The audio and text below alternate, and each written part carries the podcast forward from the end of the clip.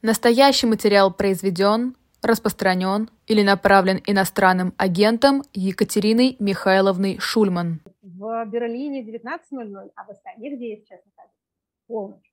Мы с вами вещаем из студии, любезно предоставленной мне, Казахстанским гуманитарным юридическим университетом, который пригласил меня сюда по учебно-академическим делам и одновременно дал мне помещение, технику и тех героических людей, которые готовы час после полуночи провести пустом, темном и таинственном здании, где днем и в светлое время так много студентов, а сейчас совсем-совсем никого нет. Ничто не должно помешать нам выходить в эфир и общаться с дорогими слушателями. И я надеюсь на трех каналах. На канале Екатерины Шурман, на канале Живой Гвоздь и на канале Бильд на русском. Итак, у нас сейчас первая рубрика.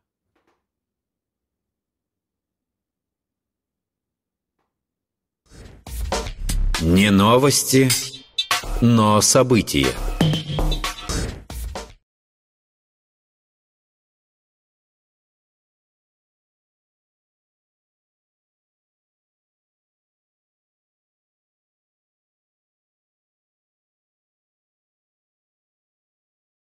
Называется «Запомните этот твит».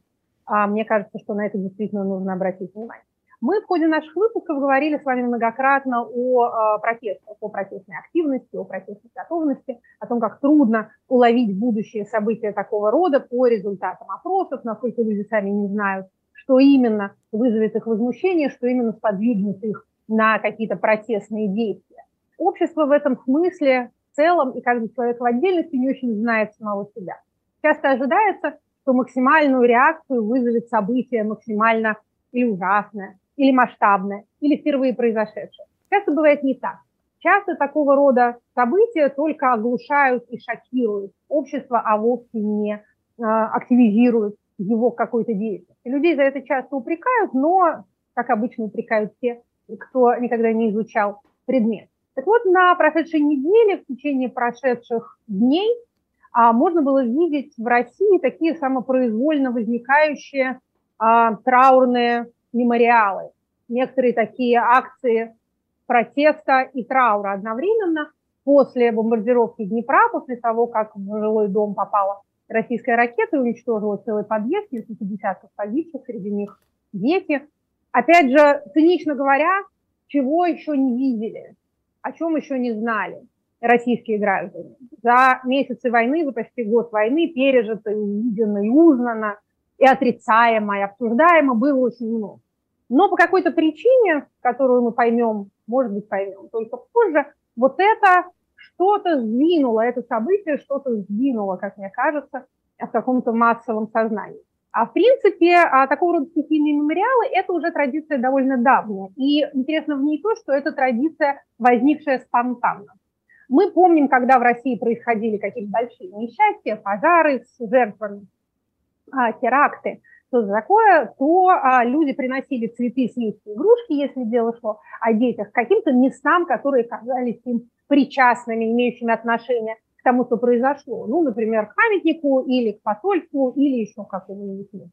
А так вот тут мы видим, что а, приносят цветы и свечки и детские игрушки сначала в Москве к памятнику Лисы Украинки на а, Украинском бульваре, а потом в Петербурге к памятнику Тарасу Шевченко – эти цветы убирают. Э, возле памятника Лисе Украинки дежурит полиция. Есть случаи задержания людей, которые приходили с какими-то плакатами, но те, кто приходит просто с цветами, их, по крайней мере, пока а, не трогают. И вот стало видно, что в самых разных городах России, еще раз повторю, безо всякой, разумеется, организации, безо всякого центрального информирования о таких вещах по телевизору, естественно, никому не рассказывают, и э, то, что называется mainstream media, в российском контексте тоже про это не писать, не говорить не будут, но тем не менее люди об этом как-то узнают а, и делают то же самое в разных других городах. Где-то приносят цветы к памятникам каким-то украинским, ну, например, литераторам, памятник Шевченко есть в некоторых городах России. Где-то, где этого нет, приносят к а, мемориалам жертвам репрессий. В одном городе к памятнику мать и дитя. Я хотела бы зачесть список тех городов, которые мне удалось найти из открытых источников, вот там, где подтверждено, что такого рода вещи происходят, и есть а, фотографии. Москву, Петербург мы с вами назвали, а Екатеринбург, там вот как раз памятник жертвам политических репрессий, Владивосток и Хабаровск, Дальний Восток, очень украинские а, регионы, а, Тольятти, Ижевск, Самара, Томск, Челябинск, Белгород, Тверь, Казань, Киров, Ялта, Нижний Новгород, Рязань, Псков, Краснодар, Карпинск, Свердловской области. А, не вижу своей Тулы в этом списке, но, а, может быть, еще ее увижу. В последнем выпуске Нью-Йорк Таймс публикация об этом и фотография женщины с плакатом возле памятника Лесе Украинки в Москве появилась на первой полосе. А что называется, не будем преувеличивать свою роль в этом событии, но мне было приятно, когда я это увидела. А мы с вами уже скоро год как живем не просто в ситуации немирного времени, но и в период действия чрезвычайного законодательства этого самого немирного времени, период действия уголовных норм, которые карают за любого рода высказывания и любого рода а, протестную активность самого мирного толка. А если вы думаете, что там людей не гоняют, потому что цветы – это что-то безобидное, я вам хочу сказать, что в марте и в апреле задерживали там девушку за зеленую ленту в волосах, потому что считалось, что это тоже какой-то антивоенный символ. Значит, у нас тут как раз э, статистикой о том, сколько они возбудили дел за э, то, что называется военные фейки, да, за распространение ложной информации о вооруженных силах. А, значит, что они нам хорошего рассказывают? А, значит, 187 уголовных дел а, за вот эти самые военные фейки. Помните, как мы считали тоже эти уголовные дела, еще говорили, что не все источниках публикуются, но вот, опять же, спасибо Генеральной прокуратуре, теперь у нас есть более-менее точная а, такая цифра. Это только вот по этой именно Еще уголовной статье. Да, 187. 187. Генпрокурор говорит, 108 уголов, уголовных дел заведено с э, марта, то есть, ну, собственно, с момента, а с момента действия этого закона. Значит, какие еще тенденции в приговорах за, э, так скажем, военные, околовоенные преступления? И Если военные давайте, преступления... Давайте да. тенденции да. прям сразу после рекламы. Хорошо, давайте так.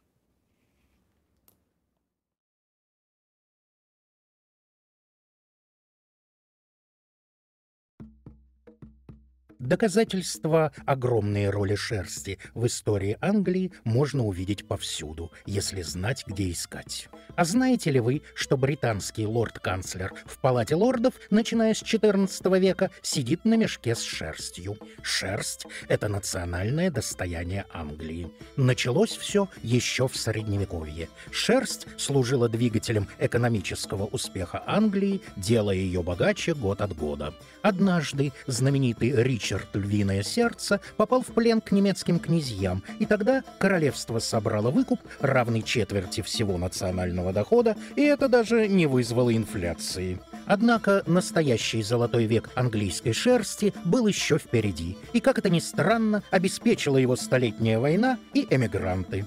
Ее первопричиной было стремление английской короны прибрать к рукам богатых фламандских ткачей и создать у себя в стороне индустрию переработки шерсти.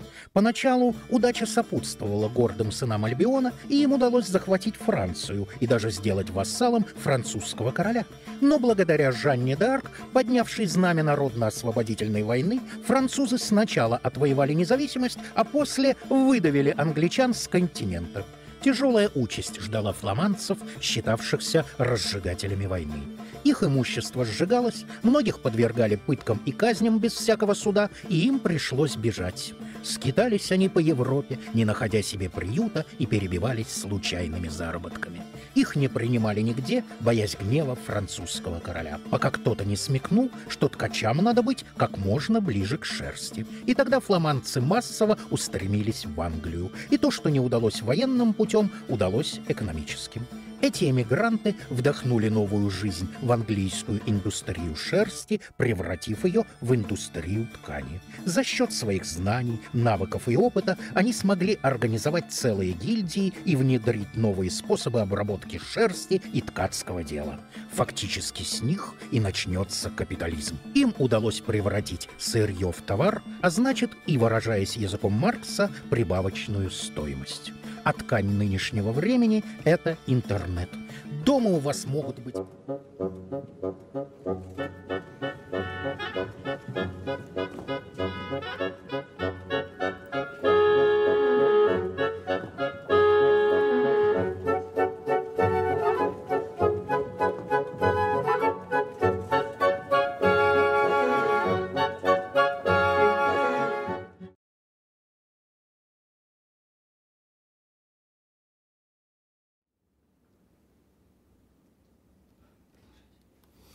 Слышу, Мы продолжаем. А, Екатерина Михайловна, э, прошу вас э, продолжить про законодательные активности. А, уголовные. Уголовные, да. Да, да, да, говорите, Екатерина Михайловна. А, то есть мы можем, да. мы можем с вами продолжать. Отлично. Итак, а что вообще у нас видно по итогам 2022 года а, по преступлениям, связанным с военной службой? Так сказать, неопытные люди подводят итоги года в конце года, а более серьезно подходящие к делу в начале, потому что начинает появляться разная ведомственная статистика. А вас, видимо, не удивит, что, согласно данным Генеральной прокуратуры, по сравнению с 2021 годом, в 2022 году зарегистрированных преступлений в области военной службы стало вдвое больше, более чем вдвое. Было 1089, стало 2835, что, в общем, неудивительно. В 2021 году мы ни с кем вроде не воевали, а в 2022 решили все-таки этим заняться. Знаете, а какой вид воинских преступлений остался на прежнем уровне по сравнению с 2021 годом? А, неуставные отношения. Их стало побольше, но немножко. Понятно, что не до того. Значит, основные а, преступления, которых стало больше, это самовольное оставление место службы, и это дезертирство, а, отказ воевать, всякие убегания а, из частей, вот таких дел некоторое количество, разброс приговоров довольно велик. Эти дела обычно не становятся особенно публичными, а кто-то получает условно, кто-то получает 5 лет колонии. Есть вот случай, а, когда двое бежали вместе, один получил, вот опять же, условный срок, а другой получил срок реальный. А более того, стали вылавливать дела довоенные, то есть те, которые были, например, в 2019 году, их доводят до суда и сажают людей, в общем, достаточно надолго. Далее, а что еще новенького? Поджоги военкоматов стали квалифицироваться как терроризм, то есть заводят дела о терроризме, а соответственно, расследование переводится в ФСБ сведению тех, кто, а, так сказать, может быть, а, думал о чем-то в этом роде. Мы помним с вами, что у нас была уже ужесточена статья о диверсиях, ужесточена и дополнена, и теперь до пожизненного можно получить за то, что квалифицируется как диверсия, 281 статья УК. Есть ли у нас такие случаи? Есть у нас такие случаи, к вопросу о том, кто чем, так сказать, занимается в глубине России, да? А, например, в Бурятии три молодых человека, трое за диверсию на железной дороге, задержаны и, соответственно, находятся под а, судом. В Челябинской области трое тоже, э, так сказать, по утверждению следствия, пытались устроить на железной дороге диверсию. То есть, кажется, пока диверсанты концентрируются в основном на железнодорожных путях. Естественно, стало больше дел о шпионаже и о государственной измене, и также возросло количество дел, ну, собственно, что значит возросло, появилась эта новая статья а, «Переход на сторону противника». По ней судят людей, которые, как считаются, хотят или хотели или намеревались перейти на а, сторону Украины и там, а, значит, повоевать. А также возбуждаются уголовные дела об участии в незаконных вооруженных формированиях. Это дела против тех граждан России, которые, опять же, по версии следствия, воевали или собирались воевать на стороне Украины. Эта статья раньше применялась против тех, кого обвиняли в участии в вооруженных формированиях на Северном Кавказе, или тех, кто собирался бежать в ИГИЛ, или был там, например, а, и а. Дела о военных фейках, о которых мы говорили, вот эти 187 эпизодов, названы Генеральной прокуратурой. Те из них, которые до судов доходили в 2022 году, пусть постепенно по, так сказать, ходу времени, по ходу военной операции суды ужесточали приговоры. То есть если сначала это были в основном а, штрафы либо условные сроки, то мы с вами помним приговор депутата Алексея Горинову 7 лет лишения свободы и приговор Илье Яшину, тоже бывшему муниципальному депутату, 8,5 лет, или реальный срок, по-моему, 5 лет, если я не ошибаюсь, а, Вологодскому кочегару, который организовал собственную радиостанцию Владимиру Румянцеву. А далее, что еще интересно? Значит, стали возбуждаться уголовные дела против людей, которые находятся не в России. Заочное, так сказать, судопроизводство. А раньше это была не очень распространенная практика, а теперь по необходимости распространилась. А, значит, а, заочное расследование уголовных дел о военных фейках ведется относительно 30 примерно граждан Российской Федерации. Может быть, больше, но вот знаем мы о 30 делах. Есть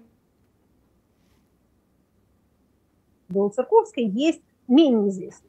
То есть в рамках следствия происходит арест имущества, например, и банковских счетов.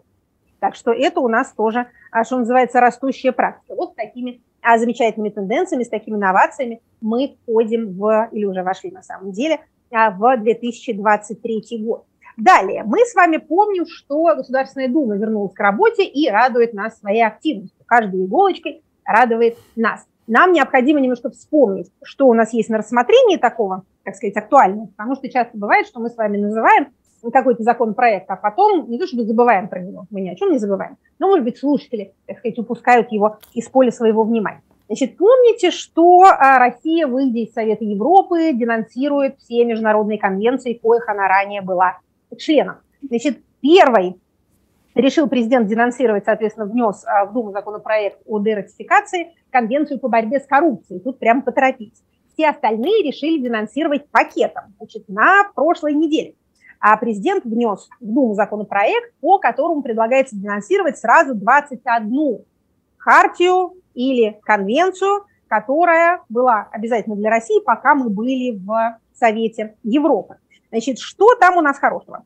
Самая из них громкая – это Конвенция о защите прав человека и основных свобод, право на жизнь, свободу, личную неприкосновенность, справедливый суд, защита от рабства и принудительного труда, свободу совести, другие хорошие вещи. Отменяем. Значит, а, к этой конвенции есть еще несколько протоколов, например, защита собственности, право на образование, право на свободные выборы, тоже много всего хорошего. Хартия местного самоуправления от системы государственной власти. Местного самоуправления, я так понимаю, потому что чуть-чуть прервалась да. связь. Я... Да. Ага. Так. Прерывается, но как? Стараемся как мы. А хартия о местном самоуправлении, которая постулирует независимость местного самоуправления от системы государственной власти, собственно, была нарушена Россией уже в процессе внесения поправок в Конституцию в 2020 году, когда местное самоуправление стало частью так называемой публичной системы государственной власти, но теперь вот это уже и формально. Конвенция о пресечении терроризма, социальная хартия, защита права на труд, защита работающих детей, подростков и женщин. Помните, про детский труд мы с вами в прошлый раз говорили. Вот это мы тоже все денонсируем. В связи с этим возникает вопрос. Вижу, что обсуждается вопрос, а не вернется ли смертная казнь, которая в России в общем, де юра существует, но мораторий на применение которой действует у нас с 1996 года, ровно с того момента, когда Россия стала членом Совета Европы. Значит, ну, смотрите, я вот, например, нахожусь в стране, в Конституции которой записано отречение Но, так, вообще-то говоря... Записано еще да, раз отречение. От смертной казни в Конституции угу. Казахстана в ее последней версии написано, что Казахстан не применяет а, смертную казнь. У нас, к сожалению, в Конституции никакого такого положения, увы, а нет, но тем не менее, давайте помнить, что все же основные права и свободы человека записаны в нашей Конституции в первой ее главе, которую нельзя поменять путем внесения поправок, а можно поменять только приняв новую Конституцию. Тем не менее, поскольку ЕСПЧ, Европейский суд по правам человека, и его решения больше для России не обязательны, а именно они были ориентиром для нашей правовой системы и для нашей судебной системы, в том числе и в деле а, отказа от смертной казни или, по крайней мере, соблюдения моратория на смертную казнь, то, конечно, а, некоторые беспокойства, скажем так, это все не может не вызывать. Это, так сказать, этот пакетная, а, пакетная отмена Европейских конвенций, выход из них России, вот Государственной Думой должен быть рассмотрен в ближайшее время на весенней сессии. Чего еще хорошего можно нам ожидать? Значит, давайте... А, раз... Да. Слышно меня? Да, да, вы просто так сказали, чего еще хорошего, как будто бы это действительно было такое. А, то есть это, это еще было не самое плохое. А, ну, смотрите, значит, а, давайте обратимся к тому, что много обсуждается, но, а, скажем так, пока не обрело какой-то осязаемой формы. Это ограничение на вынос. Вопрос очень интересный и с практической точки зрения, и с точки зрения теоретической. Вот почему.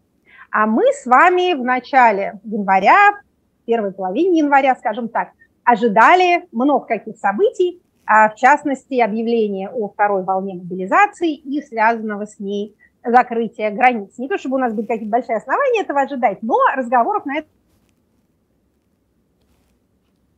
Э, дискурса в рамках наших выпусков всегда придерживались того мнения, что в принципе политические режимы нашего типа не ограничивают, а поощряют выезд, поскольку он чрезвычайно им выгоден. Таким образом, они снижают у себя внутри социальное напряжение. Им люди, в общем, не нужны.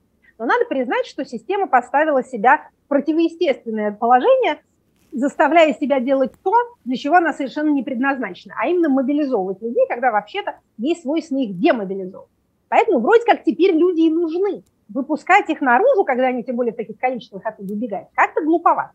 Тем не менее, прошло 18 января, когда, если кто-то помнит, предполагалось, что президент на 80-летии на годовщине блокады Ленинграда скажет что-то такое невероятное. Много таких дат уже было.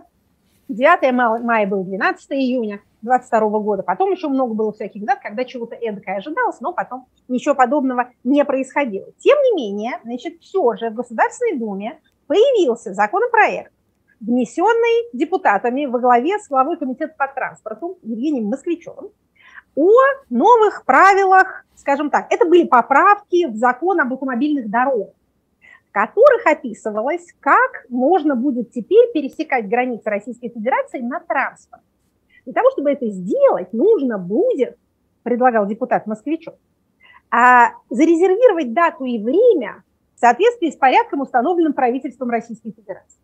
Мы цитируем этот пассаж благодаря бдительности наших коллег, особенно назову а, коллегу Полезева, независимого журналиста, которые успели заскринить текст внесенного законопроекта. Потому что после того, как поднялся шум, этот законопроект из базы исчез. Если мы сейчас нажмем на эту ссылку, в базе СОЗД, в моем любимом сайте в интернете, мы увидим известные цифры 404. Значит, вообще говоря, это чудовищное безобразие, базу портить. Думская база – бесценный источник данных. Лучше бы они туда не лазили. Раньше такого, вообще-то говоря, не практиковалось. Если вам не нравится законопроект, он может лежать там без движения. Как, например, какой-нибудь законопроект о QR-кодах знаменитый. Его не вычистили из базы, он там так и лежит. Он даже в архив не отправлен. А тут, значит, какое-то безобразие. Так вот, с этим законопроектом ситуация интересная.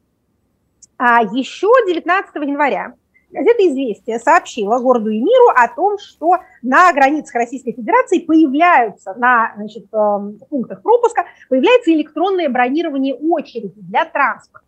И делается это потому, что очереди большие, фуры стоят по 10 суток, поэтому вот можно будет забронировать бесплатно какое-то окошко, дату, время, переехать и пройти досмотр. Вообще-то говоря, такие формы, такие сервисы существуют, например, на белорусско-литовской границе. Кто ездил, тот а, знает. И, кажется, существовали они на российско-эстонской границе, но с эстонской стороны. То есть там можно было тоже это окошко забронировать. Вроде как хорошая вещь, удобный сервис, сокращающий время ожидания. Цифровизация, диджитализация, куда же без нее. Написали и написали. Кто прочитал, тот, не знаю, наверное, а, обрадовался. После этого появляется вот этот самый законопроект Москвичева, который вызывает жуткий скандал, потому что все, естественно, воспринимают это как подготовку к закрытию границ. А закрытие границ почему? Потому что новая мобилизация. Нужно будет для того, чтобы уехать, обязательно бронировать какое-то окно, а потом возьмут да и закроют эту базу, этот сервис вырубят, да, и дальше уехать будет нельзя никак. Что тут интересно с законотворческой точки зрения? Значит, смотрите, депутат Москвичев вносит законопроект, потом рассказывает внезапно, что это только про грузовые автомобили, хотя, еще раз спасибо коллегам, если мы посмотрим на первоначальный текст, который они спрятали, там ничего не сказано про грузовые автомобили. Там написано про пользователей автомобильными дорогами. И все. Проезд транспортных средств, принадлежащих российским перевозчикам, иностранным перевозчикам, граждан Российской Федерации, иностранным гражданам, по автомобильным дорогам. Ни, никакого тут, э, понимаете ли, уточнения, грузовик это или легковая машина, нет. Так вот, депутат Москвичев сначала говорит, что это про грузовики, что неправда, а потом и вовсе прячет законопроект в неизвестном месте. Но интересно тут следующее. Еще с ноября прошлого года в Думе находится правительственный законопроект, который вносит поправки в один такой пакетный проект с нашим любимым названием о внесении изменений и дополнений в некоторые законодательные акты Российской Федерации, который действует уже с 1 января. Этот, закон, этот законопроект, уже этот закон, он говорит о следующем. Значит, в связи с тем, что у нас тяжелая, значит, новые полномочия. Так, в связи с тем, что у нас делать, тяжелое да, что? а у нас тяжелая санкционная обстановка, uh-huh. санкционное давление, правительству Российской Федерации дается право. И дальше список, что может регулировать правительство теперь своими подзаконными актами, мимо федерального закона. Этот список довольно длинный. Еще раз повторю, эта вся красота с 1 января уже действует. В ноябре правительство вносит туда поправку, который говорит, а еще один пункт давайте сюда добавим, а именно, значит, дадим правительству право принимать решения, предусматривающие так, предусматривающее, предусматривающее что еще раз? Предусматривающее изменение норм пересечения границ О, Российской прекрасно. Федерации на транспорт. То есть не говорится, как именно эти нормы будут меняться. Просто говорится, что правительство имеет право их взять да. Этот законопроект висит в Государственной Думе. Значит, он готовится к принятию в первом чтении. В это время депутат Москвичев вносит что-то свое, привлекает общественное внимание и это что-то свое забирает. Что мы тут видим? Значит, если есть уже какая-то электронная концерн телематика разрабатывает ее для Министерства транспорта. Не знаю, слышал ли кто-нибудь о таком концерне? Он, однако же, оказывается, существует. Наверное, эти прекрасные люди, конечно, хотят, чтобы их услуги были обязательны, а не по выбору. То есть не просто бесплатно предоставлять всем талончики о прохождении границы, а сделать так, чтобы все должны были обязательно эти самые окошки себе бронировать, а иначе проехать было бы нельзя. Есть ли тут подготовка к мобилизации в смысле подготовки к закрытию границ или подготовка к закрытию границ в рамках подготовки к мобилизации. Сказать на самом деле трудно. Пока мы видим некоторую нерешительность среди лиц, принимающих решения, а также какую-то довольно странную законотворческую суету вот с этими вот параллельными законопроектами. Вообще-то говоря, если что-то внесено правительством, то уже не депутатское дело бегать вокруг этого и вносить что-то свое. Хотели ли они побыстрее, чтобы это прошло? Или какие-то другие там были отношения? Понять трудно. Пока ситуация следующая. Правительственный закон, менее определенный, находится известно куда. Что мы, еще раз повторю, осуждаем. Портить базу нехорошо. Она необходима для историков и исследователей. Еще одна инициатива, которая пришла в Государственную Думу, а, сразу два законопроекта от Калужской областной думы, от Калужского законодательного собрания. А вообще а, региональные законотворцы региональные заксобрания имеют право законодательной инициативы, а пользуются им часто, но принимаются их инициативы чрезвычайно редко. Обычно они все отклоняются уже сразу в первом чтении. Хотя, сразу скажу, бывают и исключения. Например, вся наша великая борьба с ЛГБТ-пропагандой началась с поправки в административный кодекс, предложенной Новосибирской э, областной думой. Так вот, это я к тому, что э, не всеми законодательными инициативами следует пренебрегать. Чего хотят калужане? Калужане хотят следующего в лице своих представителей. Значит, э, узаконить необходимость предоставлять документы воинского учета при регистрации по месту жительства, а также при получении или замене водительского удостоверения и разрешения на оружие. Угу. Сделаем паузу, чтобы слушатели могли это усвоить. То есть приходите вы регистрироваться, вам говорят, а документ о воинском учете где? Да? Военный билет там, например, справка э, взамен военного билета, удостоверение гражданина, подлежащего призыву. Вот такие вот документы. Значит, второй законопроект, сопровождающий этот первый, а, повышает штрафы для работодателей, который берет на работу военнообязанных и призывников без документов о воинском учете. Такая норма существует и сейчас. В принципе, по Трудовому кодексу, кто трудоустраивался, тот, наверное, знает об этом. Вы должны, если вы э, военнообязанный, вы должны этот документ показать. Но э, Калужская дума областная предлагает сделать штрафы для работодателей, которые такие документы не э, собрали, сделать эти штрафы выше. Пояснительной записке с приятной прямотой сказано, зачем это все делается. А меры эти, написаны в пояснительной записке, направлены на содействие военкоматам в целях своевременного решения на высоком уровне задач по мобилизационной готовности. Так что все очень тут э, как раз а, прямо. Не стесняются. Не стесняются ни в коем случае. Ну, это хорошо. На самом деле э, целеполагание должно быть открытым. А мы будем следить за этими замечательными законопроектами, а потому что мы следим вообще за этим законотворчеством военного времени.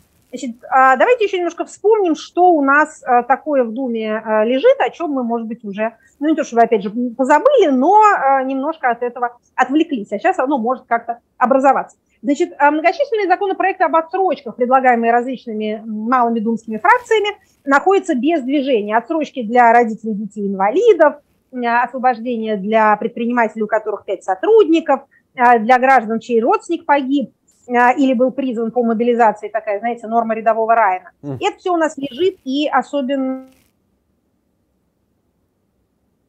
и тоже может, может начать движение, а может не начать. Помните, был законопроект о том, что повестки можно по почте рассылать, и что призывники должны являться в военкоматы явно сами по себе, то есть, так сказать, проактивно, а иначе они будут Соответственно, военный э, призыв, э, весенний военный призыв пройдет по прежней норме. Ага, Помним то есть также... давайте просто еще раз, тут пропадала на секунду связь, вот да. эта вот а, норма о том, что сами должны явиться призывники, пока не Пока принята. не движется, и э, там же в этом же проекте была, э, была норма о том, что можно по почте рассылать повестки.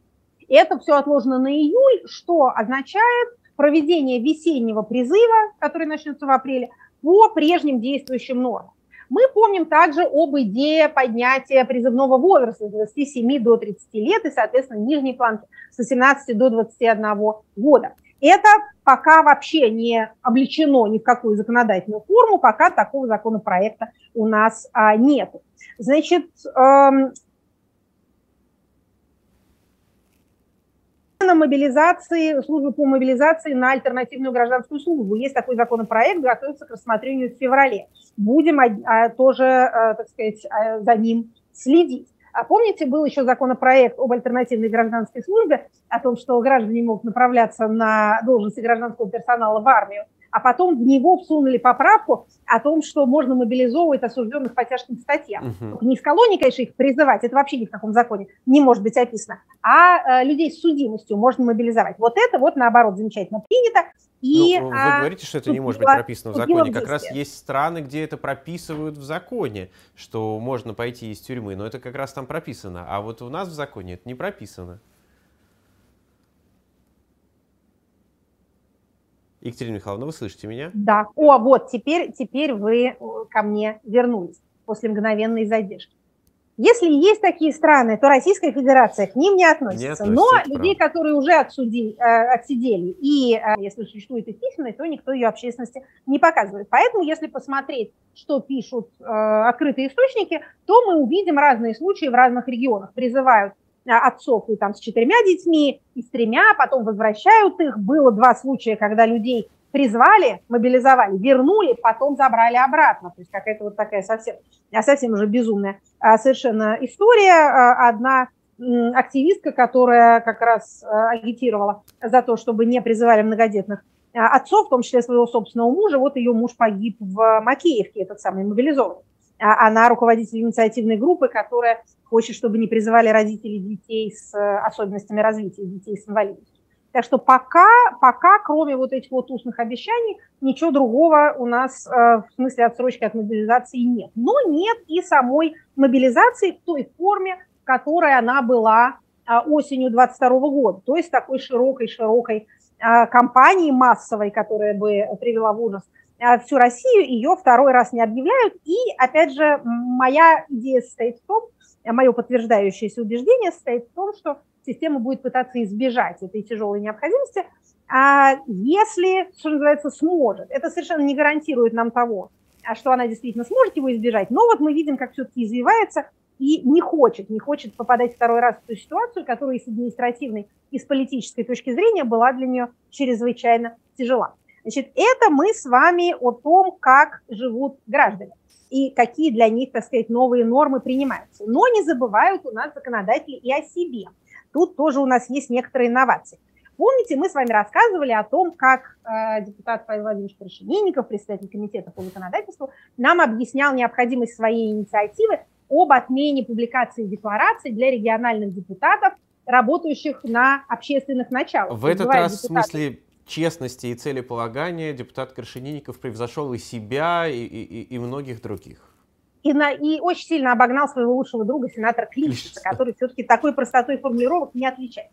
Так вот, помните, да, говорил он тогда, что многие представители бизнеса не идут в региональные депутаты из опасения того, что им придется а, декларации принимать. Значит, этот самый законопроект Клишица Крашенинникова принят во втором чтении. И во втором чтении по доброй думской традиции в него прокралась поправочка. Знаете, какая? Распространяющее вот это вот отсутствие необходимости публиковать свои декларации на депутатов Государственной Думы и членов Совета Федерации, вне зависимости от того, работают ли они на общественных началах или нет. Они не могут работать на общественных началах, они все за зарплату работают. Но им тоже дается возможность не публиковать свои декларации в интернете и средствах массовой информации, каковая обязанность была, лежала на них, они ее тяжко волокли все последние годы. Значит, смотрите, в чем здесь интересная особенность. Они все равно подают декларации. Подают они ее в администрацию президента. Там есть специальное контрольное управление. Но мы с вами, граждане, этих деклараций не увидим. Их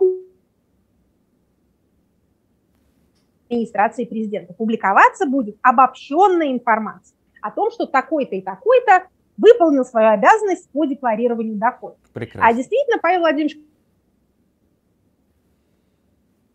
всем возиться. Это довольно удивительное объяснение, потому что, ну что значит члени, они все равно их будут писать, просто нам не покажут. А другие публичные объяснения, в частности, со стороны а, Дмитрия Сергеевича Пескова, на самом деле выглядят как-то убедительно. Он говорит, что во времена спецоперации нельзя, так сказать, врагам а, предоставлять какую-то новую информацию, а то вдруг они будут ее использовать в каких-то нехороших целях, расследования, например, каким-то устраивать. Так что никаких, никакой открытости, а никаких деклараций служащие защищают самих себя. А мне, Однако, вы знаете, объяснение да. Крашенинникова нравится больше. Вот, вы знаете, в этом есть... Насчет лени? В этом, в этом есть какая-то красота. Вы знаете, говорит, а почему вы перестали отчитываться перед избирателями? А лень. И это... Ну, это просто красиво. Лень. Ну, подождите, декларацию писать, подавать не лень, а публиковать лень? Ну, это как, бы, это как бы, на самом деле, Павел Крашенников проговаривается, что раньше приходилось как-то учитывать, что кто-то может э, увидеть, расследовать, указать, а от администрации президента и ее контрольного управления он ничего такого не ждет. Он знает, о чем он говорит. Ну что ж, может быть, действительно меньше трудов требуется для составления той декларации, которую увидят только родные э, доброжелательные глаза, чем для составления а там, глядишь, той, еще которая в декларацию будет... ты приложишь какие-нибудь э, дополнительные материалы э, в виде э, купюр, о которых отчитываешься, например, а, и все. Что-то вы ужасное подозреваете, Максим Владимирович. Это прям, Только знаю, для где примера, даже... чтобы... Где вы слышали-то о таком? Ни, никогда. Это вообще бывает? Нет, это только для, для как приложение, знаете, как документ. Име, имею а, столько-то да, да, валют, да. приложение, вот есть, есть А декларация на стольких-то листах да. и приложение на стольких. Интересная, интересная идея. Так вот, видите, как госслужащие защищаются от, так сказать, враждебного внешнего мира. Но не могу не заметить, что есть внешние враждебные силы, от которых не поможет даже засекречивание декларации. Силы, я бы сказала, безжалостные, упорные и неумолимые, которые настигают даже довольно высокопоставленных госслужащих. И это, как вы думаете, кто? Кто у нас вот такие? Нехорошие люди, которые могут сломать практически любую карьеру. Кто? Это евреи. Евреи, Максим Владимирович. Они. Значит, э, да, сейчас расскажу, как происходит. Очень драматическая история. А помните, некоторое время назад в газете «Аргументы и факты», Ах, да. газете «Любимый народ» Патрушева Алексей Павлов произвести десатанизацию Украины, писал Алексей Павлович. В частности, среди всего нехорошего и сатанинского, что там дети, значит, что произошло дальше? Дальше сам Николай Полтоношник такую вот эм, сморозку. Да, совершенно верно. Мировой хасидизм своей вот этой вот не знающий промахов дланью, как-то все-таки дотянулся. И с этим, конечно, страшно за министра иностранных дел Лаврова, который тоже любит рассуждать про евреев, и за него в прошлый раз извинялся сам президент. Помните, когда он сказал, что Гитлер тоже был в некотором роде немножечко еврей? А, но Лавров тоже не унимается, отважный человек. А, и тоже что-то недавно там сравнивал окончательное решение еврейского вопроса со всякой а, европейской коллективной русофобией. А евреи опять недовольны, мы в ужасе ждем последствий, которые могут произойти для Министерства иностранных дел. Ну а теперь переходим а, к понятиям. Так, подождите, а хорошие новости? Хорошие новости в самом конце всегда, Екатерина Михайловна. Давайте... А, совсем сам, да, совсем давайте, сам. Давайте тогда мы, ну, сейчас, хорошо. мы сейчас все-таки э, к понятию или к отцу сначала? Давайте к отцу сначала. Хорошо. У нас отец понятия сегодня связаны друг с другом, поэтому давайте так. Договорились. Отец тогда. Отцы великие теоретики и практики. Прошу вас, Екатерина Михайловна. Благодарю вас. Значит, наш отец сегодняшний э, крупный, значительный политический деятель, скорее практик, чем теоретик, хотя и не без последнего, и человек, который мог бы, скажем так, оставить еще больший след в истории, чем он его оставил.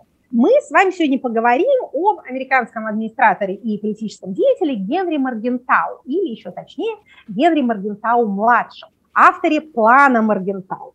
План Маргентау – это, так сказать, evil twin, злой близнец известного всем плана Маршалла, то есть э, американского плана по восстановлению послевоенной Европы и послевоенной разделенной Германии.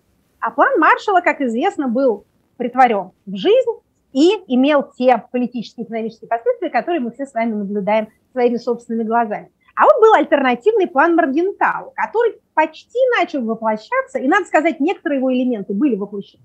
Но если бы он воплотился бы полностью, то картина мира была бы у нас совсем иная, чем сейчас. А чтобы окончательно всех запутать, должна сказать, что мы будем говорить о Генри Маргентау, а существует еще Ганс Маргентау, известный американский политолог и автор теории политического реализма. О нем тоже надо будет когда-нибудь рассказать. Насколько я понимаю, они даже не совсем родственники. Значит, наш с вами Маргентау, занимавший высокие посты в администрации президента Франклина Рузвельта и пользовавшийся большим его доверием, а родился в Нью-Йорке в очень обеспеченной и высокопоставленной еврейской семье Опять. с богатыми традициями. Да, вы знаете, да, у нас... А, Вас кстати, эта тема сегодня не отпускает.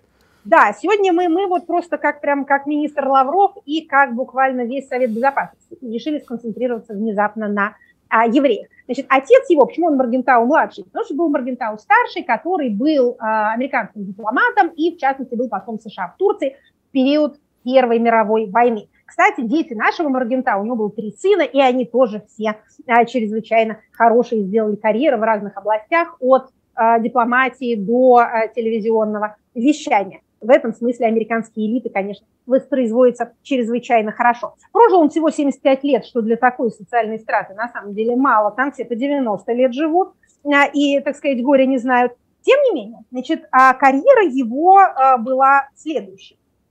Значит, он, как мы сказали, был так сказать, чиновником высокопоставленным, госслужащим, он был главным финансистом Рузвельта, руководителем National Treasury, ну, по-нашему говоря, это, так сказать, аналог министра финансов. До этого он а, возглавлял бюро по сельскому хозяйству. Запомним эту деталь, потому что вот эти самые а, сельскохозяйственные эм, наклонности, они проявились потом и вот в этом самом плане, автором которого он а, был. Также был он связан с американским еврейским агентством, а, и а, его был некоторое время его главою, и, естественно, что в период а, Холокоста, а, в период Второй мировой войны, эта именно работа, ну, скажем так, очевидно, повлияла на его отношение к а, Германии и на его взгляды относительно того, как надо с ним поступать а в смысле с Германией как со страной.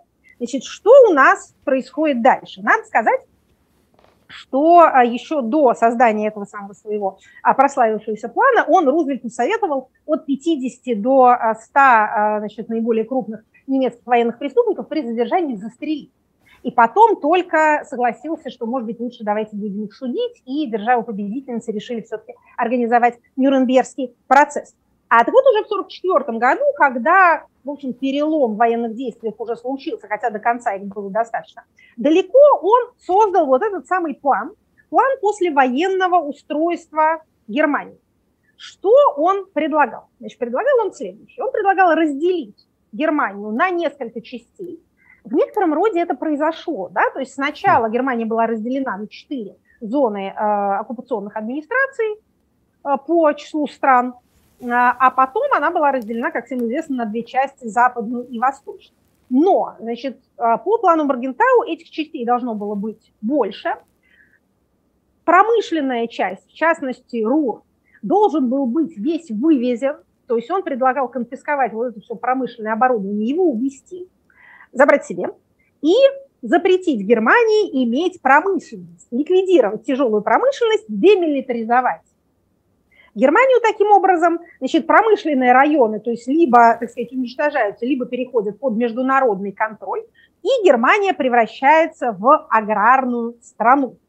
То есть это был план такого полного разгрома по образцу Карфагена. Все разрушить и засеять солью, что там ничего больше а, вообще не а, поднялось. Значит, надо сказать, что план этот обсуждался, собственно говоря, с Рузвельтом, обсуждался американской администрацией, обсуждался с союзниками и был в общих чертах одобрен. Рузвельт, премьер Британии, против него возражал а, со следующей формулировкой. Британия, сказал он, будет прикована к трупу. Э, кто, простите, кто тебе возражал? Черчилль. Черчилль. Угу. Как всегда. Как это? Самый умный в любой компании, как обычно так. был Черчилль. Он сказал, что в случае реализации этого плана э, Британия будет прикована к трупу. То есть он понимал, что европейские державы связаны друг с другом. Невозможно одну из них как-то закопать, чтобы она провалилась. Но при реализации этого плана Германия будет трупом, но Британия все равно будет с ней связана. Тем не менее, к некоторому соглашению они, скажем так, решили. А этот план подвергался одновременно критике со стороны других сотрудников администрации Рузвельта, которые говорили, что э, вот эта вот аграрная Германия не прокормит свое население, поэтому там 25 миллионов человек вымрет с голоду. Невозможно, э, значит, Германия без промышленности не сможет обеспечивать э, самое себя. Тем не менее, значит, этот самый план обсуждался, обсуждался и утек в прессу. Есть разные версии насчет того, почему и каким образом это произошло, но немцы его получили. Гиббельс его очень использовал, потому что, как вы понимаете, публикация такого рода сведений, ну, в общем, мотивирует граждан сопротивляться, даже когда они уже не в восторге от своего собственного политического режима и понимают, что дело-то достаточно безнадежное, если им рассказать, вот смотрите, противоположная сторона хочет вас всех закопать в землю и сверху посеять картошку, то это как-то, так сказать, возбуждает боевой дух. Вот Геббельс как раз и говорил, что э, американцы планируют превратить всю Германию в одно большое картофельное поле. Есть союзники были страшно недовольны и говорили, что это как несколько дополнительных дивизий для Германии, вот публикация обнародования такого рода планов. И, в общем, это в какой-то степени э, привело к тому, что от плана Маргентау все-таки было решено отказаться. Существуют всякие э, довольно конспирологические версии, которые говорят о том, что один из соавторов этого плана сотрудник а, Маргентау был на самом деле агентом НКВД, был каким-то советским mm. симпатизантом, коммунистом, и что на самом деле это был такой сталинский план, а, который имел целью, ну вот действительно посреди Европы иметь такую страшную черную дыру, которая никогда не успокоится. Понятно, если там действительно все не умрут, то люди будут, скажем так, недовольны. А вот, видимо, понимание того, что э, такая Германия это будет вечная проблема, и кроме того, что все-таки Европа нуждается в достаточном противовесе для противостояния с Советским Союзом, с которым отношения начинали портиться. Вот он, собственно, привел к осознанию тлетворности такого рода планов. Маргентау, надо сказать, своих идей не стыдился. И уже в 1945 году опубликовал это в качестве книги. Раз уж все равно утекло, то давайте это опубликуем. Называлась книга как раз «Germany is Как нам обустроить Германию? Германия – это наша проблема. Совершенно верно. То есть он ее взял и опубликовал. Рузвельт эту публикацию разрешил. Опять же, несмотря на весь этот публичный скандал. Значит, там говорилось, что план-то на самом деле хороший и правильный. Э, Германия, так сказать, наша проблема. А решить эту проблему можно только радикальным образом, демилитаризацией, э, деколонизацией, чем там еще, разделением на всякие разные части и уничтожением крупной промышленности для того, чтобы Германия не могла снова в какой-то момент милитаризоваться. Но, как мы видим, мировое сообщество пошло другим путем и об этом не пожалело. Германия восстановилась, потом объединилась, действительно стала крупнейшей и наиболее промышленно развитой, и наиболее экономически мощной державой в Европе, но при этом почему-то не спешит воевать своими соседями или восстанавливать Третий Рейх. Вот такая поучительная история плана Маргентау. То есть, кстати говоря, да. Э, да. Прежде чем к понятию да. перейдем, я, во-первых, скажу, что, да. Э, раз уж мы заговорили о прошлом, э, книга как раз на shopdiletant.media «Это неудобное прошлое» Николая Пле. В общем, хит всех времен и народов практически. О, да, бестселлер, да. бестселлер. С печатью эхо shop.diletant.media, пожалуйста, заходите и приобретайте. И, объявляя рубрику «Понятия», скажу, что прям три минутки на понятие. Ну, вы знаете, тут мы можем даже э, еще сократить это время, потому что наше понятие – это план Маргентау, и мы его изложили Отлично. вместе с отцом. Все, а тогда... таким образом у нас, да, у нас может остаться время на на вопросы, как всегда, но все-таки на хорошую новость продолжаю настаивать. Обязательно, обязательно, конечно. Сразу после вопросов. Давайте тогда к вопросам от слушателей перейдем. Хорошо. Вопросы Итак, первый, э, первый вопрос. Э, давайте из Фейсбука э, Эхо. Тем более, что он касается в том числе э, прошлой программы. Добрый вечер, Екатерина Михайловна. Вопрос по теме двух предыдущих занятий. Пишет Мих, э, Михаил Александр. Можно ли считать деколонизацией процесса распада СССР? И является ли колониальной империей современная Россия? Очень хороший вопрос, как все вопросы наших слушателей. А является ли э, Россия современной империей? Вопрос крайне дебатируемый. Также дебатируемый вопрос, являлся ли империей Советский Союз. Проблема тут состоит в том, что вообще российская колонизация осуществлялась своеобразным путем, путем расширения по одной, скажем так, плоскости Земли. А при том, что там есть признаки классической колонизации, более развитая держава захватывает земли, на которых живут народы менее государственно организованные, есть и этническая разница, и разница в языке, и разница в вероисповедании, то есть тут вполне нам покорение Сибири – это классический колониальный поход. От того, что он осуществляется, ну, что называется, по суше, а не по морю, суть дела это не меняет. А, но поскольку далее происходило поглощение, абсорбция так сказать, уничтожения коренных народов и э, территории заселялись, скажем так, русскоязычным населением, то это делает вот эту самую колониальную картину такой, скажем, более сложной. Есть ли распад Советского Союза пример процесса деколонизации? Если на месте, скажем так, большой э, страны, этнически разнообразной и с метрополией, принадлежащей одной из этих этнических групп, наиболее крупной, если на месте такой страны образуются национальные государства, то, в общем, если это не деколонизация, то что же еще а, может, э, может этим называться? Так что распад Советского Союза вполне, как мне кажется, под это определение подходит. Со всеми своеобразными сторонами деколонизации, с принятием колониального наследия, с отказом от части этого наследия, с а, преследованием а, той этнической группы, которая ассоциируется с колонизацией, с выдавливанием ее представителей то есть русского населения с этих территорий, где-то с большим применением насилия, где-то с меньшим, но, в общем, а, более-менее везде в бывших республиках Советского Союза это происходило. И дисбаланс прав, и проблема национального языка, дисбаланс прав в смысле между этническими группами, а, между гражданами и негражданами, и а, проблема с национальным языком, с его, так сказать, возрождением, с его использованием, все это абсолютно происходит. Является ли Российская Федерация государством имперского типа, или это вот просто такая федерация, как, скажем, Канада, да, в которой тоже есть провинции, говорящие на другом языке, и тоже есть разные этнические группы. Можно и на Соединенные Штаты, в общем, посмотреть. Тоже таким образом. Там и коренное население есть, с которым плохо обошлись, и тоже разные этносы, в том числе те, которые не по своей воле оказались на территории Соединенных Штатов. Так что империя и колония, термины, с одной стороны, вполне конкретно определимые, с другой стороны, поскольку оценочные э, слова-то, то э, их люди любят применять кому-нибудь другому, но очень не любят, когда применяют к ним самим. Давайте вот такое, а скажем так, таким замечанием ограничимся. Fancy Monkey Doing Its Best э, спрашивает вас в Твиттере Эхо. Уважаемая Екатерина Михайловна, поменялось ли ваше личное мнение о роли личности в истории после 24 февраля? Это решение одного лица, группы лиц, или проявление одной из существовавших в российском обществе тенденций? Какими бы были Россия и Беларусь с другими президентами в это время? Тоже вопрос прекрасный, прям вот указывающий на э, сердце проблем. Мы действительно с вами не любили персонализацию политических процессов, любили больше рассуждать об институтах и, собственно, процессах, происходящих в этих институтах, чем о том, какая личность, какую сторону смотрела и какое у нее в этот момент настроение. Поскольку такого рода аналитика всегда имеет в себе нечто смутно унизительное, скажем так, когда этим занимаешься или пытаешься заниматься. Но что мы должны с вами признать? Если мы находимся в персоналистской автократии, таком режиме политическом, в котором власть концентрируется в руках лидера его ближайшего окружения, в отличие от партийной автократии или военной автократии, хунты, или еще некоторые выделяют такой типаж традиционная автократия монархического типа.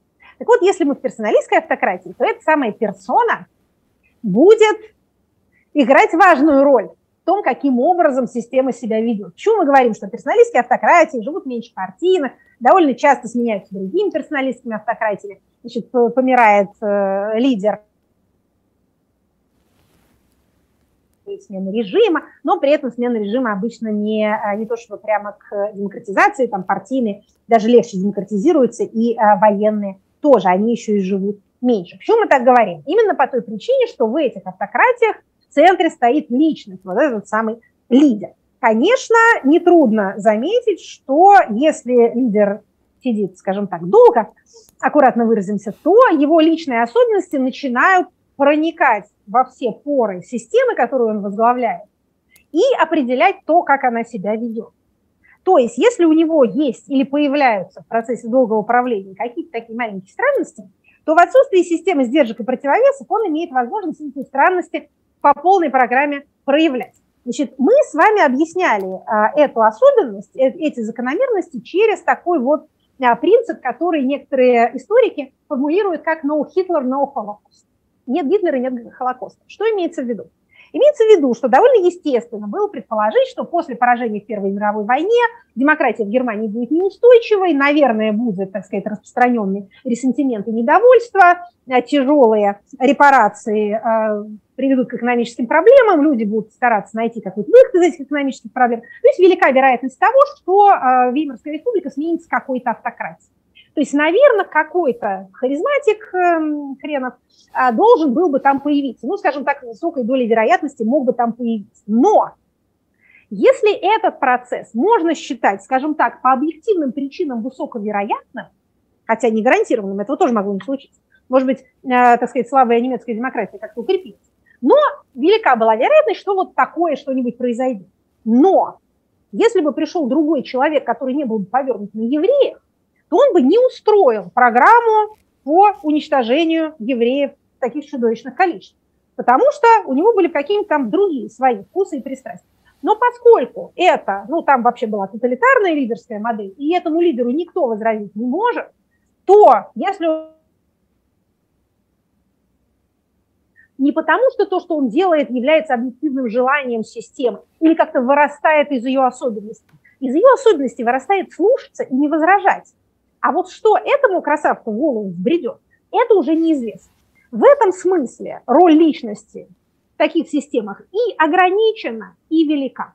Надеюсь, это понятно. Екатерина Михайловна, последний вопрос на минуту буквально, потому что мы перебираем, но мы позже чуть-чуть начали сегодня, поэтому я э, прошу прощения у тех, кто э, в том числе по эху нас слушает, там э, у вас чуть сдвинется сетка. Итак, а, про 100G спрашивает вас. Как такое возможно, что при нынешних отношениях между Россией и Украиной одни по-прежнему газ поставляют, вторые по-прежнему через свою территорию его прокачивают и без проблем берут деньги? И все вокруг как будто не замечают этого. А, у Стивена Пинкера одна из сил, которая приводит к миру, называется gentle commerce, благородная торговля. Торговля смягчает нравы. Вы знаете, поэтому чем возмущаться вот этим удивительным фактом, я бы лучше ему порадовалась. Видите, есть такие коммерческие отношения, которые переживают даже вот, вот такой вот уровень взаимной враждебности. А если вы думаете, что кому-то было бы легче и веселее, если бы разбомбили бы трубопровод, то, опять же, я не очень разбираюсь в этих сложных материях, но что-то, мне кажется, лучше бы, и от этого никому особенно не было. Может быть, это должно давать нам некоторую перспективу. Если уж во время войны можно по трубе что-то там прогонять, то без войны, в принципе, можно, наверное, скажем так, возможно восстановить э, взаимовыгодные торговые отношения быстрее, чем может показаться сейчас людям, которые находятся на пике, так сказать, возмущения с одной или с другой стороны. Эти чувства понятны и, я сказала, оправданы, но не удивляйтесь тому, что будет происходить потом. Спасибо. Максим Владимирович, несмотря на все да, наши последняя, сложности... последняя новость, скорее, Можем все-таки хорошую Прям новость? вот да. 30 секунд поскольку прошлый, прошлый раз с хорошей новостью у нас не очень получилось здорово, то я, как это говорю, желанием а, все-таки а, компенсировать. Значит, новые правила распорядка в СИЗО предложила наша пенитенциарная служба, а точнее говоря, наш Минюст. Значит, из хорошего разрешено иметь очки в любой оправе, кроме металлической, в СИЗО и в исправительных учреждениях. Больше денег можно тратить на продукты питания в тюремных ларьках, до 10 200 рублей в обычном порядке это все а, повышено в месяц. Столько можно, настолько можно накупить, вообще шиковать совершенно, накупить продуктов питания и предметов первой необходимости. Дети, которые находятся со своими матерями в местах лишения свободы, могут там теперь находиться не до трех лет, как сейчас, а до четырех. Потому что сейчас же какой порядок? Если женщина с забирают, либо родственникам отдают, либо, если родственников нет, то в детдом. Теперь это, этот возраст повышен до а, 4. Тут как-то тоже все-таки некоторый, а, некоторый гуманист. Вот такая вот у нас хорошая новость. Я тут хочу все-таки сказать, так сказать, передать привет Анне Георгиевне Каретниковой, если она нас слушает, аналитику СТИН, человеку, который пытался и, и многое сделал для гуманизации этой довольно чудовищной системы. Она покинула свою службу, была отстранена, точнее, от нее и уехала за границу. Это очень грустная новость для всех тех, кто следит за нашими тюремными нравами, вообще за тем, что происходит в пенитенциарной системе. Но, что называется, привет а, хочу ей передать, дела ее туни не пропадут. Какие-то следы, какие-то последствия от них все равно останутся. Всем пока. Всего доброго. Это была программа Екатерины Шульман «Статус».